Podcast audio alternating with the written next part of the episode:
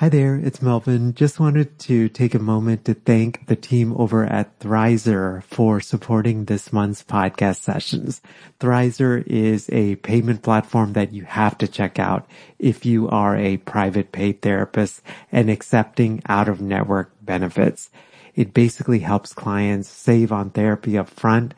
Thrizer can help verify a client's out of network benefit ahead of the first session so that they get transparency up front on what their out of pocket costs will be. I'll tell you more about Thrizer here in the middle of our session, but if you go to sellingthecouch.com forward slash Thrizer, uh, you actually, and then enter the code STC upon sign up, you get your first $2,500 in fees waived. Again, that's over at sellingthecouch.com forward slash Thrizer and be sure to enter the promo code STC. So we'll jump right into today's podcast session.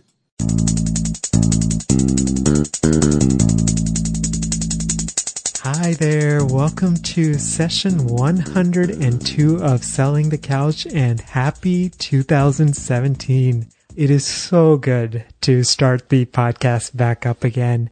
I took a little bit of a break from uh, the week of Thanksgiving all the way through December because crazy me had not taken a single break except for one week in uh, doing STC. And I just thought for my own self care and sanity, it was probably a good idea to take a little bit of a break. But uh, I feel great and looking forward to coming back and sharing lots of great conversations and lots of solo episodes where we can all learn to be uh, better private practitioners.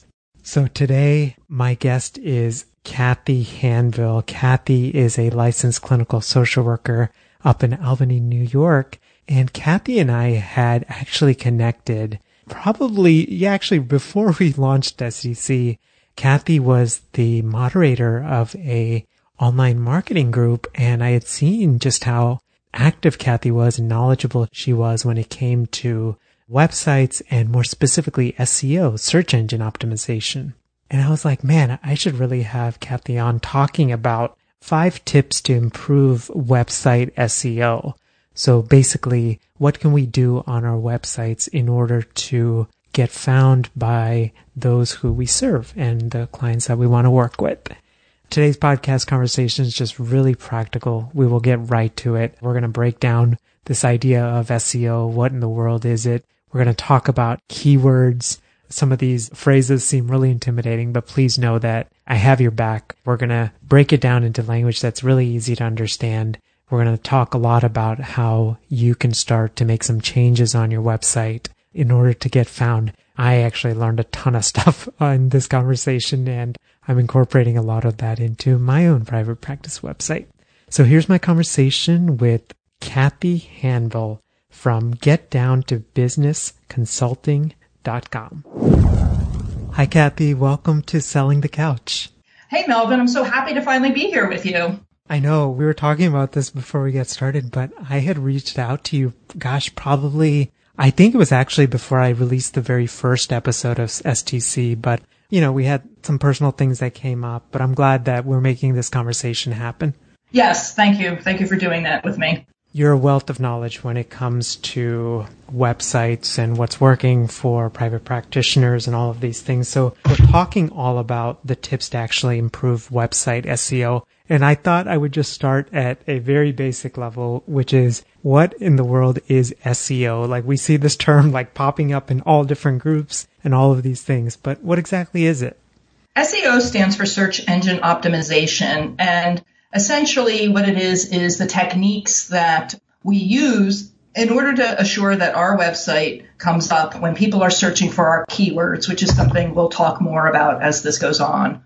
So we want our website to show up on the first, maybe second page when people are looking for, you know, counselors. Yeah, in depending on wherever geographic area. Right. right. Yes. And I guess I don't remember those stats offhand, but why is having that? Isn't it something like what 70% of people don't go beyond the first two pages or first page of Google search results, something like that? Yeah, it's pretty high. I don't know what the exact number is, but I think the other important thing to recognize, because a lot of therapists still don't even have websites, is that, you know, the number of people looking for their healthcare providers online is, I think, somewhere above 80%. That's crazy. So they're doing some kind of research online? Is that what? Yes. That's very interesting. And so then if 80% of people that are looking for services, they're looking online, and if you don't have a website, then they may not even know you exist. Correct. So just shifting a little bit, and I think you started talking about this, but why is something like search engine optimization important for a private practitioner?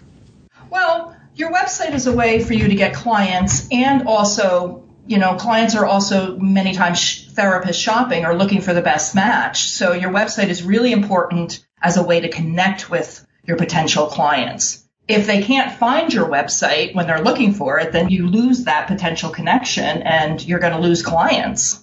Yeah, I mean, there's so basically, I think what you're saying is there's a good segment of society is now looking online for healthcare services. And if you don't have some kind of an online presence, especially a website, then there's always the chance that clients that could be really good fits for you, they're actually not even finding you. Right. And the other thing is, is people, you know, can be competitive too. So if they're looking at different, you know, therapists, especially if you're in a particularly tech savvy area, they're kind of, you know, you have to be able to sell yourself. So your website also not just do they need to find it, but it needs to pull those clients in. Right.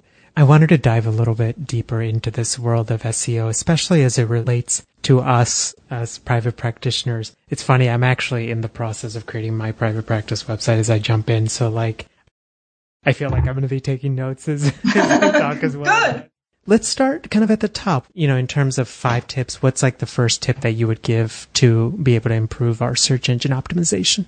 This is going to sound a little off because I think it's going to come across as more of a marketing tip, but I think it's so important. The first thing you really need to do is define what your niche is because everything will follow from that. In order to have good SEO, you have to have good keywords, you know, the, the words that people are going to be typing into Google when they're looking for you. And, you know, I do a lot of trainings with therapists, and this is one of the things people struggle the most with. Well, you know, if I market just to depression, my anxious clients aren't going to call me, or women aren't going to call me if I market to men, et cetera, et cetera. And, you know, from what I hear talking to therapists, that's just simply not true. So defining your niche and then taking that and finding the keywords that those particular people will, you know, be typing into Google when they're looking for you, that to me is the first step of good SEO. So when you're defining niche, I always like to ask this question because so for me, like in private practice, I'm going to be working with just entrepreneurs, right? So uh-huh. have you found any sort of differences between like focusing like I am in terms of like focusing on a population versus depression or anxiety or, you know, in terms of SEO, does that kind of matter? I think it can. I mean, again, it's sort of kind of thinking it through as to what they're going to be typing in when they're looking for you. You know, I work a lot with people that have experienced trauma. But when I did my website, and my website has evolved over the years many times, but when I did my website, what I did is I really define anxiety as my niche. Why? Because people that call me, that's what they were saying. Most of my clients don't identify the trauma in their life that I call trauma. They've never called it trauma before. What they say is, I can't sleep. You know, thoughts are racing through my mind all the time. So that's really how I sell it to them. So for you, you would have to kind of think about, you know, what are these people looking for from you? And, you know, how do I put that into words that they are going to, you know, be typing into Google when they're looking for me? Yeah, I mean, you just said something which I think is like a really good pearl of wisdom, which is sometimes I think when we, just because of our training, we can make assumptions about what potential clients are looking for, right? Like if we're a trauma right. therapist, they may not be using that language, right? But they may be saying things like, I can't sleep at night or I keep right. thinking about my past, something that's happened in the past. Right. Yeah. I mean, it's something I kind of learned over time. I mean, when I talk to people about defining their niche, a lot of times what I say is when you get that phone call from a potential client and you're excited about calling them back, what did they say to you that made you excited? And start there. That's actually a really good exercise is to even like think about potential past clients you've worked with. Think about right. the languaging they've used. Right, exactly. That's a great point. So you started talking about keywords and you defined that, which is the words that folks are looking for. They're typing into search engines like Google. I wanted to go down a little deeper. So I've heard this, you know, this phrase of like long tail keywords and keywords just in rank. Like, tell us the difference between those two things. You know, for us, I think a lot of it's a little different. I mean, most of us are going to have some basic keywords that are the same, like counseling or therapy. You know, you should have your location as a keyword. Your name should be a keyword on your About Me page. Long tailed ones are sort of like, you know, if you're in a competitive area, like I have very good search engine optimization in my city. Like I come up first page. My city has not a lot of therapists and probably even fewer on the with websites. I moved from San Francisco, which has, you know, a ton of therapists. When you're looking at keywords then, instead of saying, you know, therapist San Francisco, you would then maybe say therapist mission district San Francisco, like break it down to location because mm. people want to be close to their home or close to their work. So the longer tailed ones are sort of kind of the more detailed ones. And, you know, you may not necessarily, you know, come up high for counseling in your area, but perhaps if you do grief and loss counseling or you have a specialization like DBT, you'll come up for those. That's interesting. So basically in that exercise that you just mentioned, and this is really hard, right? Because we're looking at it from the perspective of well, maybe even the better exercise is to think about like what it would be like if we were looking for a therapist, right? So the things that we would put in would be things like therapists near, you know, I guess for me, right. it would be Northeast Philadelphia or whatever it right. is, right? Right. So this might be a really silly question, but how do you actually find those keywords that people are searching for instead of just kind of guessing and, you know, shooting darts into the dark?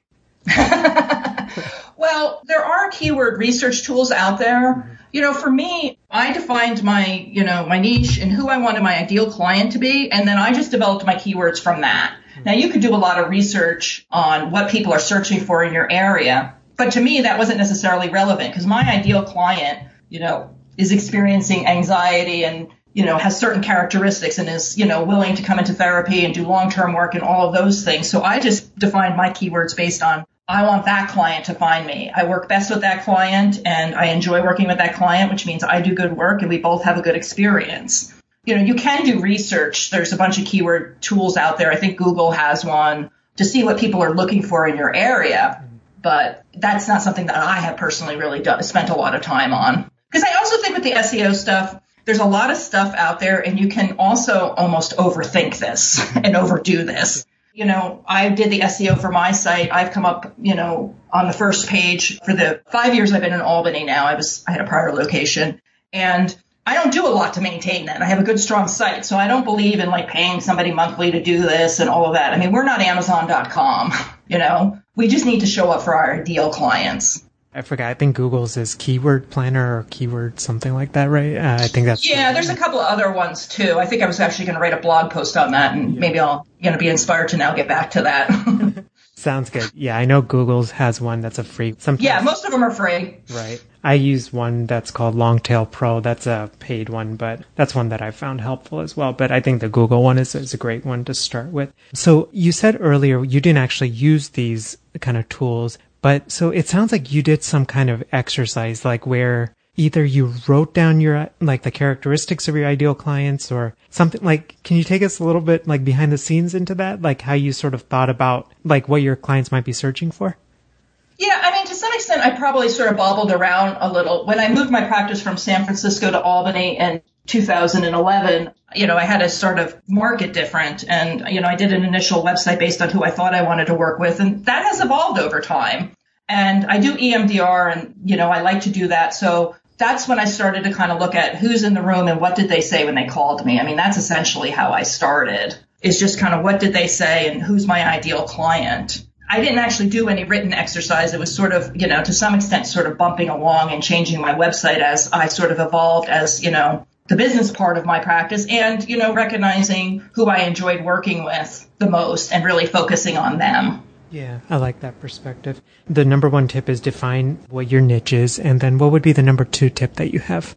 Once you do that is to use your keywords effectively. So what that means is there's different places on your website that you want to have your keywords. So the number one place, and I think right now probably the most important thing for good SEO is to have your keywords in your page titles.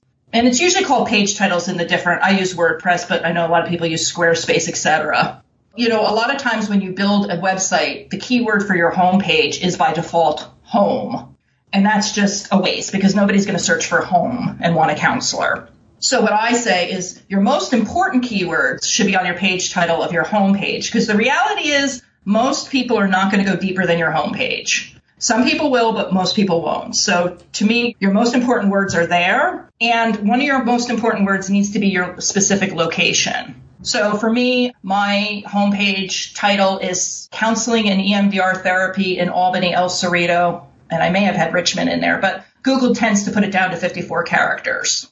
So that's like the most important place with your keyword. Other places are right after that, there's a description. So when you do a search, you'll see like this first line there, and that's actually what the title is. Below that is the URL, and then below that is the description. So that's also another place where you can put some of your keywords in. Right. So I'm pretty familiar with WordPress, and you can definitely go into WordPress and change this up. Um, and it sounds like with Squarespace, yes. you can do the same thing. Yeah, pretty much. Um, I've worked with people that even have Wix and Weebly and those, and you know, pretty much on any of them, you can change that. Yeah, and in WordPress, most people use Yoast plugin to do that. And that's uh, Y O A S T. I think they just changed it. It's Yoast SEO or something like that now. Yeah, yeah, yeah. But if you put Yoast into Google, you'll find it. But yeah, that's sort of the number one plugin for SEO in uh, WordPress. And in the same location, generally, you can also change the page description kind of right below it. So, and you um, would want similar type of content, like you know, I don't know. Like for me, I guess it would be my example shouldn't be melvinverghese.com forward slash home. It should be something like melvinverghese.com forward slash counseling for entrepreneurs in Philadelphia or something like that. Yeah, I mean, I would focus actually personally on counseling for entrepreneurs in Philadelphia and, you know, see how that is on 54 characters, maybe add one. I would actually, what I generally do is put my name as a keyword on my about me page so that if people Google my name, something comes up. But I'm not as interested for SEO wise for people Googling my name. I want to come up, but those people already know about me. I'm kind of more interested in the anxious people that are looking for help right now. So that's, why I focus on that on my homepage. Okay. So then you'll put those kind of words like whatever it is, worried, anxiety, into the title of the homepage as well as the description section. Yeah, the description, uh, you get, I think, 154 characters. It's important to make sure that whatever you have on your page title and description is also in the content of the page that you're doing because Google wants everything to match. So, you know, one time in the very beginning when I was sort of messing around with all of this, I, you know, put some different words in there and Google actually just changed how they recognized it, which caused great panic for me. So making sure that whatever's in your title is also in the content of your page and the same with the description. So the home page should be one. And then are there any other pages where we should use keywords efficiently? Every page should use keywords efficiently. The home page is your most important page because the reality is, is you know, again, we're not Amazon.com. Most of the time, what's going to come up and search for us is our home page, not our secondary pages. But I have an anxiety page. So on that page, I focus my keywords to anxiety counseling in particular. I work a lot with transgender clients, so I have a page specific to that. So each page should have different keywords that you're focusing on. So then each page should have it, and then blog posts should have it as well? Yeah, blog posts should also have it. You know, writing blog posts that are pertinent to the people that you want as your ideal clients is great. And then having it in, you know, whatever your blog post title is can also be helpful. So I know that there's like this practice online of like keyword stuffing, right? Basically putting a bunch of keywords into these home pages or blog posts. And that's like very bad. Don't do that, right? So very, uh, very bad. Very, very bad. and why is that bad? Google actually comes out and says they don't always say a lot about search engine because they like to keep their algorithms sort of secret. But what they say is most important to them is good content for your clients, you know, good content that works. So you have a list of, you know, some people still do it. It's very old school. On the bottom of the page, they have a list of like keywords. Google doesn't need that. You don't need to say counseling 25 times on your page for Google to recognize this is a good match for counseling. And they will actually punish, so to speak, a page and not have you show up if they think that you're doing stuff like that. Got it. So you should. I think one thing I've heard, what I try to do is I try to, when I think of a blog post or a page, I just try to write naturally and then right. I will go then add keywords after I'm done. Is that right? Yes, I think that that makes sense because you, you want the post and all of your content to be really readable That's the most important thing. So yes. Awesome. I'm glad I'm doing something right here. so tip one was define your niche. Tip two was use keywords effectively. What about tip three? Optimize your page speed. I think we've all had the experience where we go to a website and we start to load it and it's just taking forever and we click off of the website. Now, you have some power with this with probably more with WordPress than with other places like Squarespace and stuff because a lot of it's through them, but making sure that your page speed loads quickly. And Google definitely has a place where you can test that. So you can look at, you know, what they're saying about your website and they do it for mobile and for desktop. So typically the thing I think that slows down most websites the most is large pictures. So they take a really long time to load.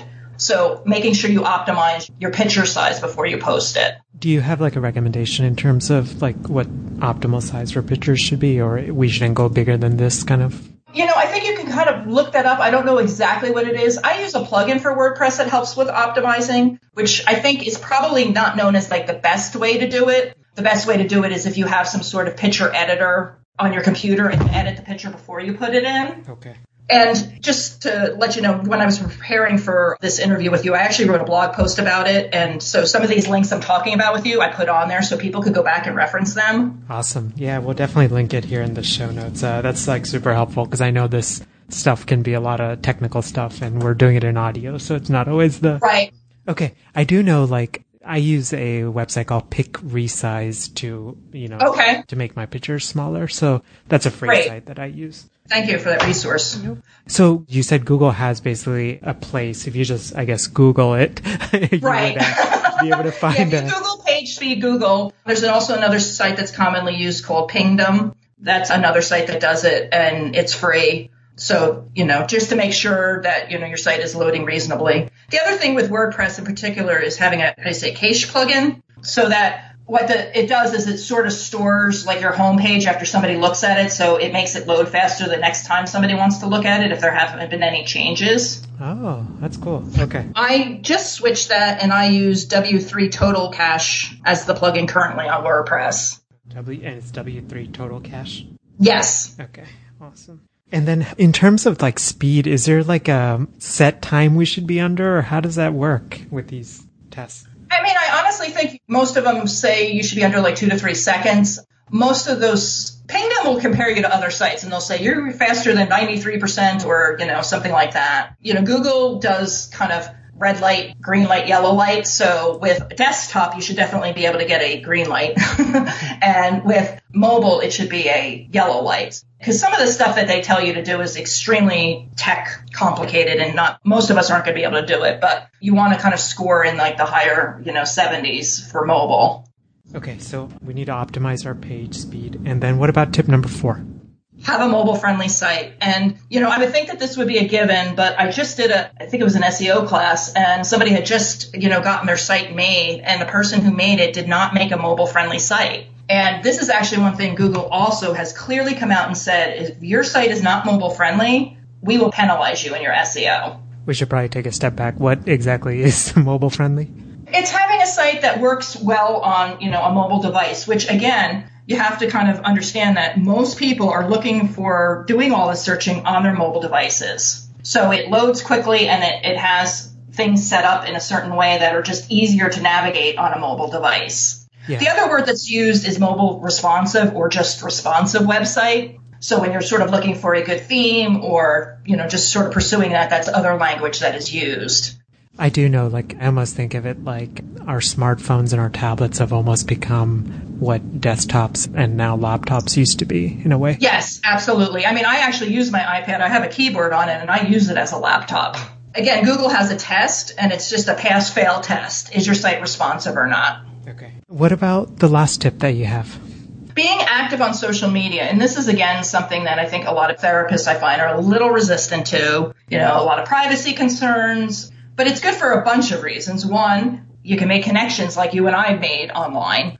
Two, it sends a signal to Google that you're a more reputable business, and it's one of the things that they might look at in ranking your site. Three, if you're posting, you know, if you're writing blogs, which is also something, you know, that is good to be doing for SEO and building expertise, you can post it on your social media and then have it shared for there, which then drives traffic to your site, which then also is an improvement, you know, can be a signal looked at for SEO. Yeah, I mean, I think those are all like great points. So I think I've read somewhere recently that social media is not like a ranking factor, but it's like a strong ranking influencer. Yeah. And the other thing is, is, you know, I have had therapists tell me they got clients from Facebook.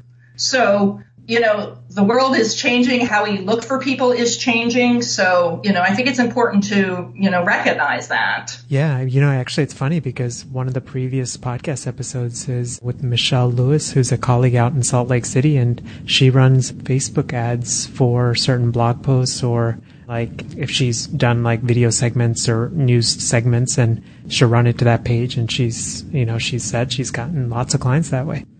Right. You know, I had a client that I got sort of via social media. I was, you know, at this one place, I was posting on a, local patch paper and then had linked to a Twitter account and a person followed me. And when eventually they were looking for a therapist, they thought of me. That's crazy. Where the world yeah, is I know. truly getting yes. smaller, right? it very much is.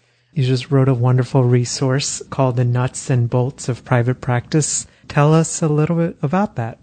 So, the end of last year, somebody, a friend of mine, was doing a conference that was sponsored by CAMF, the California Marriage Family Therapists, for students that were in, you know, school to be therapists. And she asked me to present on nuts and bolts. So I did an hour and a half presentation and not to be bragging, but it was so popular. And, you know, I think the reason it's so popular is one, I'm very good at breaking things down to, you know, the simplest form. And two, people are starved for this information they're just overwhelmed in starting their practice and there's so many details like getting your NPI and your EIN, what's the difference and insurance or not, et cetera, et cetera.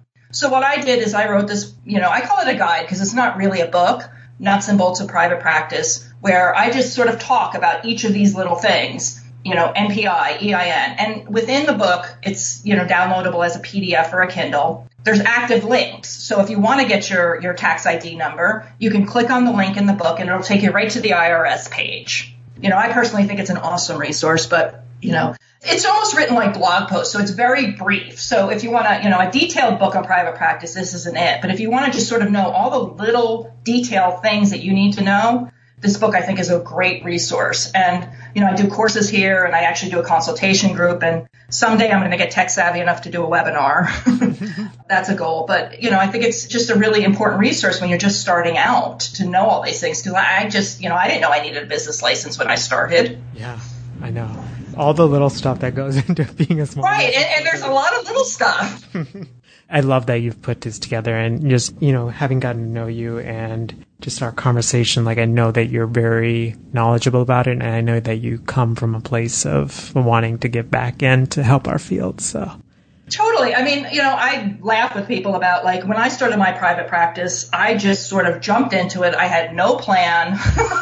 and, you know, to some extent that's my personality. I just sort of go all in. And it worked out for me. But it would have been helpful to have all the resources that are now available 15 years later. And I, you know, I don't want people to make the same mistakes I did. There's no reason for that. Absolutely. Well, I'll definitely link to the guide that you've created. Kathy, what are some of the best ways to get in touch with you?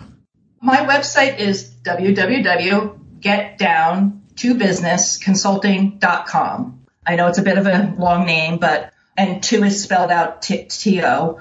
And on the site, like I said, I actually just wrote a blog post. It's ready to go on five tips for SEO. So links to what we talked about today will be in there. And once you post the podcast, I'll link to that also. There's other contact information there if people want to email me or call me. I'd love to hear from people. Yeah, sounds great. Technology makes us more connected than ever, right? Absolutely. Kathy, thank you so much for doing this. I'm glad that, you know, life has settled a little bit for you and I was like looking forward to this conversation. I'm just grateful that we were able to get it together. No, I'm really, I was really excited about doing it and thank you for, you know, being patient with me and, you know, inviting me back later. I really do appreciate it. Yeah, no problem at all. Take good care and thank you again. All right. Have a good day. You too.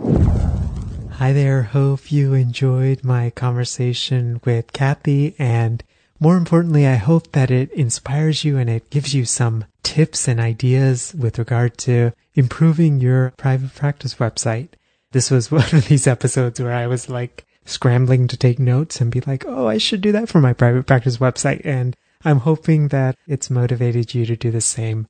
Kathy mentioned a number of resources. You can find that at sellingthecouch.com forward slash session and the number 102. Man, it's crazy. We're at triple digits. Kathy also mentioned that she had written a blog post and also written a book called The Nuts and Bolts of Private Practice. I will have links to all of that in the show notes, which again you can find at sellingthecouch.com forward slash session 102. Have a wonderful rest of your week. This is just so exciting to be doing the podcast again, and I'm just so honored to be able to serve you guys and excited for conversations that are going to be happening that I know that will help us and make us better private practitioners. Have a great rest of your day and take good care, okay? Bye. Thanks for listening to the Selling the Couch podcast. For more great content and to stay up to date, visit www.sellingthecouch.com.